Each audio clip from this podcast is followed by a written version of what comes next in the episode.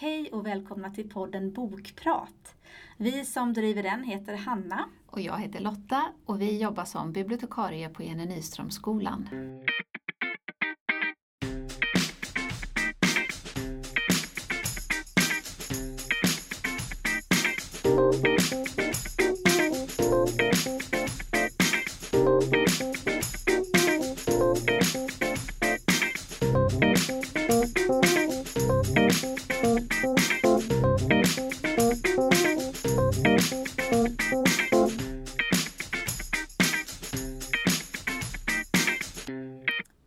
December nu. Mm.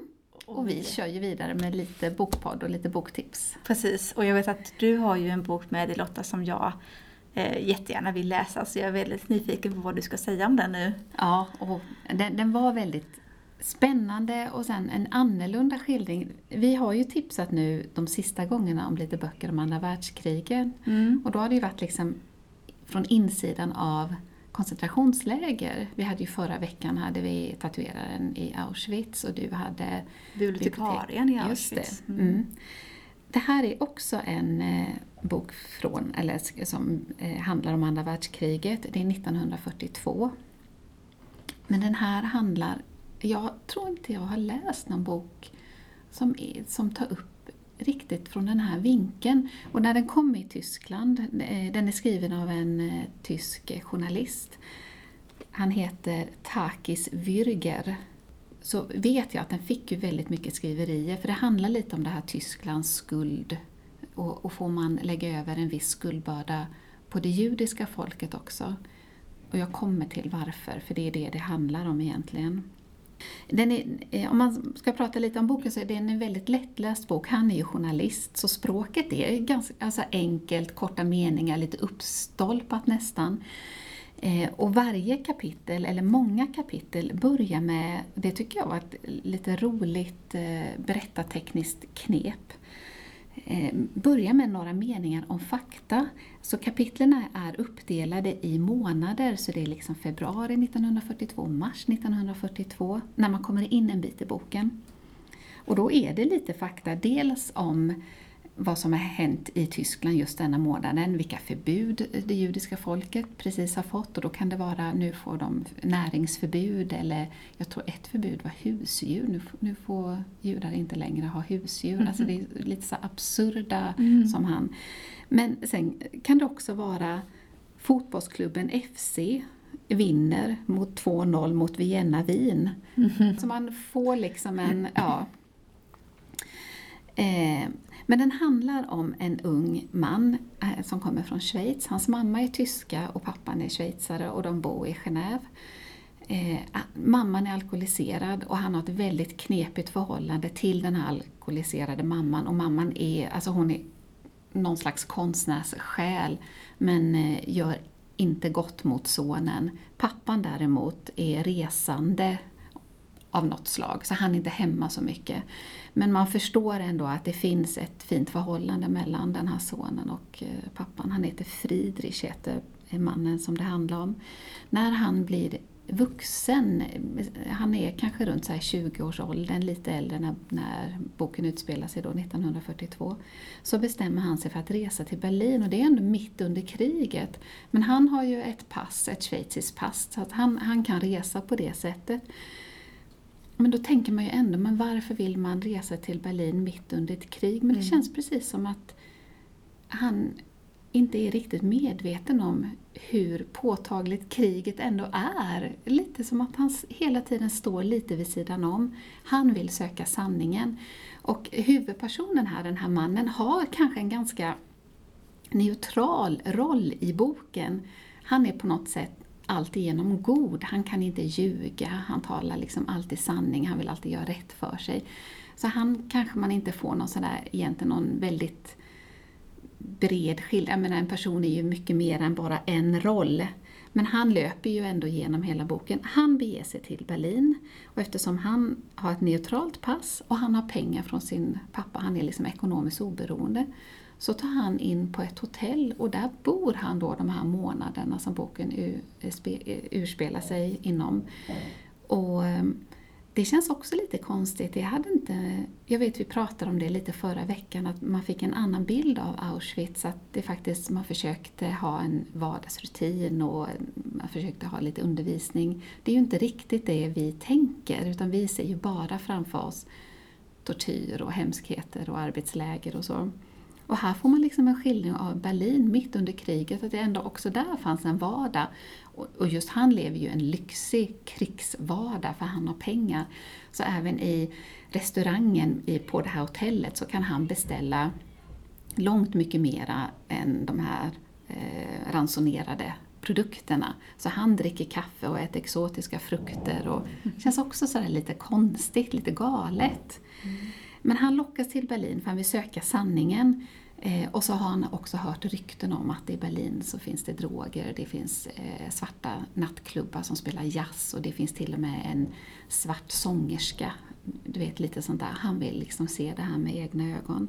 Och när han är på en nattklubb så träffar han den här kvinnan som heter Kristin. Jag tror faktiskt han träffar henne på en målarkurs först. Ehm, och det är egentligen bokens huvudperson, den här Kristin. Eh, hon är egentligen jude, eller judinna, men hon lever eh, alltså olagligt med olagliga papper som vem som helst i Berlin. Och det är därför hon kan röra sig fritt. Friedrich, han verkar, han liksom kopplar inte, han, och han blir ju kär också, så han har ju de ögonen också lite. Mm. Eh, men ju mer, ju mer man läser boken så anar man ju att den här Kristin, det är någonting med henne, hon försvinner iväg och det händer någonting hela tiden. Och sen en kväll så kommer hon upp till hans hotellrum och är helt sönderslagen, verkligen totalt sönderslagen. Och då är hon upptäckt av tyskarna. Ehm, eh, men, och har suttit i något, ja, i något fängelse och blivit väldigt svårt torterad. Ehm, och då kryper ju lite sanningen fram och Friedrich börjar ju förstå lite vad det här handlar om men ändå, det, det känns som att det är verkligen i slutet av boken som han verkligen greppar hela bilden. Men den här Kristin heter inte alls Kristin, hon heter Stella eller Stella Goldschlag. Eh, och hon eh, är då judinna. Eh, och då har hon fått som något slags ultimatum av tyskarna att om du blir angivare så, så kan du fortsätta att leva öppet eller leva fritt i Berlin. Och hennes föräldrar har precis också blivit fångade så att hon gör det för sina föräldrars skull. Eh, att de då inte ska skickas till Auschwitz eller något annat koncentrationsläger. Så hon blir angivare. Och det här baseras på en sann historia, alltså den här Stella har funnits. Sen är det ju, historien i sig är ju uppdiktad. Eh, men man vet ju lite om henne och här och var i boken så har då journalisten, författaren, eh, tagit med rättegångshandlingar. Efter andra världskriget okay. så blev hon ställd till svars. Eh, ska vi se om jag hittar något ställe här. Eh, så då, ja, då är det korta som man har tagit från rättegångsprotokollen där, beskriver hur hon gjorde och vem som åkte dit och vad som hände med de här personerna. Och i de allra flesta fall så har de ju blivit mördade i koncentrationsläger.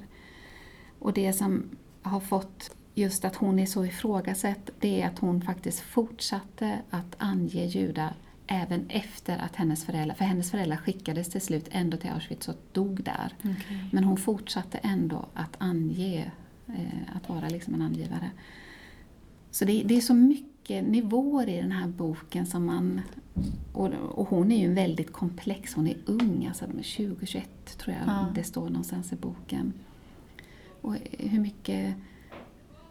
Ja, vad är skulden här och vem gör rätt och vem gör fel och får man skicka någon till döden för att man vill rädda en annan. Vad är, vad är moral och vad är etik? Mm. och så. Så den väcker ju mycket tankar och sen att den är då baserad på en sann historia.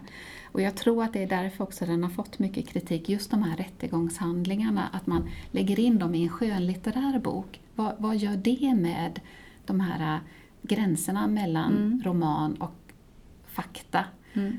Eh, och sen ja, att den faktiskt skildrar då en en, eh, en jude på det sättet.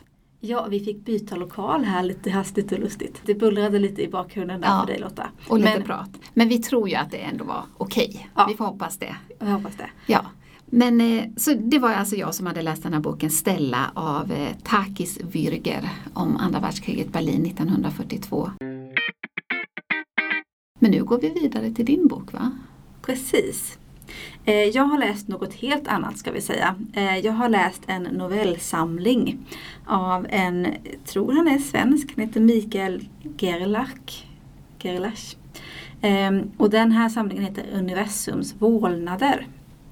Och det här är men som typ science fiction noveller. Eh, handlar mycket om rymden, eh, rymdfarkoster, att leta nya världar att bo och så vidare. Ehm, och det är totalt, vi ska se eh, hur många, bläddrar jag lite här. Totalt eh, nio noveller. Eh, en del lite längre, en del är rätt så korta. Är den eh, ungdom eller är den... Den är stor som vuxen. den står som vuxen? Men ja. det, den är inte särskilt svårläst. Jag skulle säga att det här funkar nog för egentligen de flesta åldrar. Eh, jag ska säga att jag tyckte den var lite ojämn. Och det är ju så, vi nämnde ju lite grann det förra gången också i och med att du hade en novellsamling då. Mm. Som du också tyckte var lite ojämn och Mm. att en del tyckte du var bra och en annan tyckte du var lite mindre bra. Och jag drar lite samma slutsats som den här samlingen att jag tycker nog att eh, en del är rätt så svaga. Alltså det känns som att de kanske skulle ha bearbetats lite mer, tänkts igenom lite mer i handlingen. Eh, men sen är det andra som jag tycker är, ja vad ska man säga, åtminstone helt okej. det känns som att jag inte alls Det är inget jätte, det är inte jubel och klang. Nej, eh, det kan jag inte säga. Eh, men jag tycker, det som jag tycker är lite behållningen med den här, det är att eh, många av de här novellerna de är, ja men de lyfter lite grann sådana här väldigt mänskliga frågor, nästan lite filosofiska frågor om mänskligheten, mänsklighetens framtid. Eh, det kommer in sånt här som artificiell intelligens, kommer in lite grann. Eh, sökandet efter nya eh, platser att bo på när den egna planeten inte längre klarar av att upprätthålla liksom, eh, befolkningen och, och sådär. Jag tycker att det finns någonstans Många av dem slutar också rätt så öppet eller de slutar med ett rätt så vad ska man säga, helt omvälvande slut. Att det liksom kastas omkull lite grann. Eh, och det är inte egentligen några noveller som jag i alla fall kommer ihåg nu som egentligen har så mycket svar. Alltså de lyfter frågor men de, de slutar lite grann mitt i på något vis. Och det tycker jag tycker är väldigt eh, intressant och bra. Men när det är så generellt i alla då kanske hade det behövts någon som var lite mer eh, gick hela vägen eller som landade någonstans lite annorlunda. För det blir väldigt likt i alla tyckte jag. Sen har jag inte koll på de vetenskapliga premisserna för de här historierna. Det hade varit lite intressant att veta. Eh, till exempel då så är det en, en som jag tyckte var rätt så intressant då. Eh, handlar om man befinner sig väldigt långt fram i framtiden och eh, människor eh, befinner sig på ett rymdskepp som färdas då ja, men typ ljusets hastighet eller så. så man, de färdas i ett, ett, jättemånga år men det går inte alls så många år för dem på rymdskeppet då. Och de är på jakt efter, de håller på att utforska hela Vintergatan efter en ny planet att bo på. Och de har då efter att det inte gick att bo på jorden längre så har de hittat en, en stjärna då eh, med omkringliggande planeter där de har lyckats då de bosätter sig på en planet och sen har de ett system att de skickar ut någon slags sond eller satellit som landar på någon planet och sen kopierar den sig själv så den skickar ut fler. Så på så vis har de kunnat utforska och kolonisera eh, galaxen otroligt effektivt. I alla fall så letar de ju då efter någonstans där de ska kunna hitta liv eller där det ska finnas möjlighet för dem att bo. Ehm, och till slut handlar det om sådana avstånd som de måste färdas så de måste eh, färdas via maskhål för att kunna ta sig de avstånden. Eh, och när de väl då lyckas ta sig igenom ett sånt här maskhål så det de möter där är inte alls det de hade tänkt sig och det sätter liksom saker på. Ja men jag tyckte nog att den här var rätt så bra faktiskt den novellen. Ja. Jag, tyckte att, jag tyckte det var lite intressant hur den slutade och man får det här lite man tänker och det blir också mycket det här med tidsperspektiv och parallella tidsperspektiv. Parallella universum finns det in en del och sådär. Så jag kan tycka att den typen av tankeexperiment eller vad man ska säga det kan vara rätt så intressant. Mm. Eh, men som sagt, de vetenskapliga premisserna för detta är jag väldigt dålig på. Eh, så det vore lite intressant om någon mer naturvetenskapligt beläst person läste dem. Någon annan handlar om att man får följa en typ av forskare eller vad man ska säga som, som eh, har spenderat jättemycket tid åt att leta efter en annan planet för man har då utnyttjat resurserna på den egna planeten. Och man letar jättelänge och jättemycket efter en annan planet. Och när man väl hittar den planeten så ser man att oh, men här finns ju faktiskt någon form av intellektuellt liv. Här så eh, finns alla förutsättningarna för oss att överleva. Eh, här skulle vi faktiskt kunna bo. Eh, och man inser att ja, vi kan ju inte, det finns inte plats för både oss och den, de arterna som finns där nu. Så vi är tvungna att, att utradera dem då. Eh, men det är inget problem, menar de på. Eh, och sen så får man då en liten hint om att det är inte vi som utforskar utan det är vi som blir utforskade så att säga. Aha.